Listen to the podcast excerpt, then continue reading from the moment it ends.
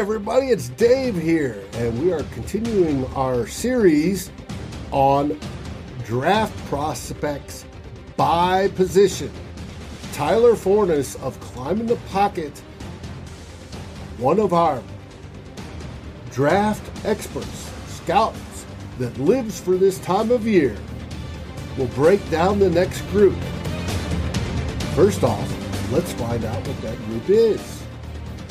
Hey, Tyler, what's the next group we're going to be talking about today?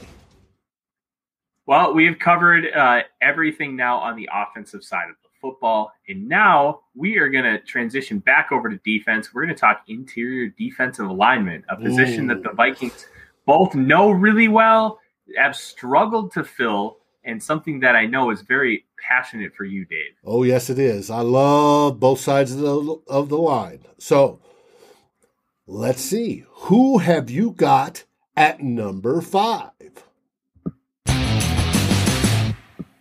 At number five, I have Alim McNeill, the uh, defensive tackle from North Carolina State. Alim McNeill is fun.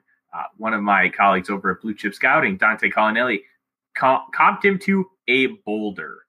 And let me tell you, yeah, he is a fantastic, fantastic football player and he is very quick off the line. He's like six one and a half, like three twenty, and he at that weight is evenly distributed. He's got a lot of power. Uses his hands pretty well, but they're a little inconsistent.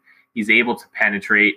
Uh, he's gonna be probably best as a one technique at, at the NFL level, and he can rush the passer. He's got a really really nice interior swim move, and overall, Alim McNeill just makes plays and gets himself around the football, and he's really, really quick for a guy his size. I had a blast watching him play, and wherever he goes, I know he's going to be a successful football player because his motor is going to translate on and off the field.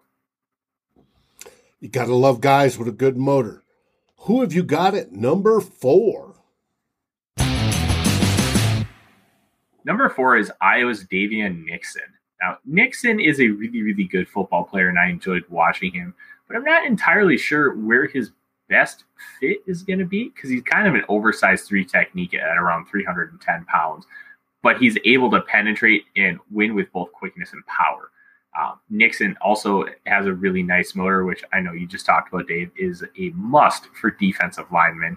Uh, Nixon it just plays a little violent and he throws guys around and he's able to penetrate the backfield his game against Northwestern this past year was just filthy. He had multiple sacks. He was chasing guys uh, from across the field. Uh, Nixon is a an excellent football player. In any weak defensive tackle class, he's probably going to get pushed up a little higher than he should go. We're talking he's probably going to get drafted like early day two. Uh, he should probably go like beginning around three. But this is an abysmal defensive tackle draft, and anybody who needs one is probably going to take one a little higher than they should. And Nixon would fit the bill with that. Gotcha. Who have you got at number three? Number three is Jay Tufele, the USC defensive tackle. Now, he was one of the guys who opted out for the 2020 season due to COVID 19. And his 2019 film was really good. Uh, he is uh, more of a uh, quick penetrator than he is a run stuffer. Um, he is able to penetrate uh, off the ball really, really quick. He's got that really nice first step. He's able to win with a, a couple different moves as far as rushing the passer. He still needs some work on counters, but that first step quickness and ability to continue working and working is really going to serve him well at the next level. Uh, it's going to be really interesting with him and all these other opt out guys, how having that full year off healthy is going to impact them as a rookie.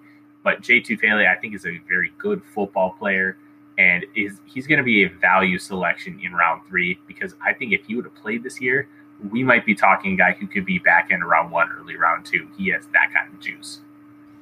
Well, you talked about the year off, and that is interesting because some players will benefit from it, like their batteries are recharged and others might not because they're not getting the reps. It should be interesting to see.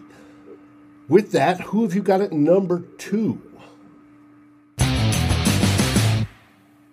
this might surprise some people, but it's Christian Barmore from Alabama. I am not as high as other people are in Barmore. Obviously, he has the massive athletic upside, and he's got uh, really, really good first step, but he gets stood up a little too often for my liking.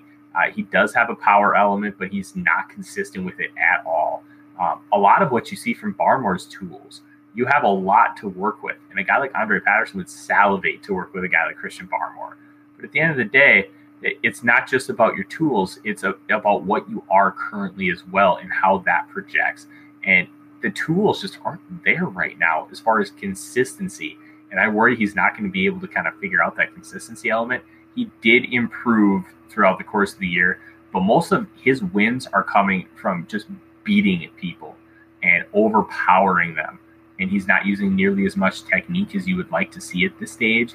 Uh, so I gave him a mid second round grade, and I think he is he's going to be a really good football player wherever he goes. But technique has to be worked on, and he has to work on leverage, hand placement, counters, and just continuing to fortify those pass rush moves that he has.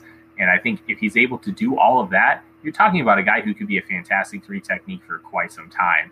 But I have some reservations, and that's why he ended up as my uh, defensive tackle two we know in a lot of the mocks, he was mocked to the Vikings early before they signed um, Tomlinson.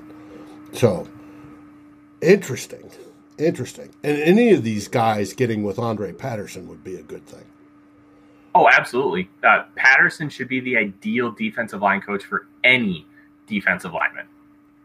With that, who have you got at number one? that would be Levi Onwuzurike, the uh, defensive tackle out of Washington. And when you watch Washington's defense, it's incredibly frustrating because they run this really weird concept where it's you have two wide nine defensive ends, a nose tackle, and then they basically drop eight into coverage. And Onwuzurike is a three technique, but he played a lot of one technique, landing up right in front of the center. And it's not where he thrives. It's not where he's going to win in the NFL. So getting him in more consistent positions to win, I think is going to be really key to unlock his development. But his initial first step quickness is lethal. He does have a swim move.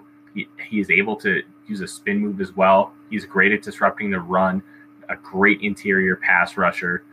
I think if he is, goes to a true 4 3 defense where he's allowed to be a three technique, you're going to see that potential unlock. And I wouldn't be shocked if he goes in the first round this is a historically bad defensive tackle class, and I think he's the best of the bunch. Like the back end of that first round, we're talking like New Orleans. They just lost Sheldon Rankins.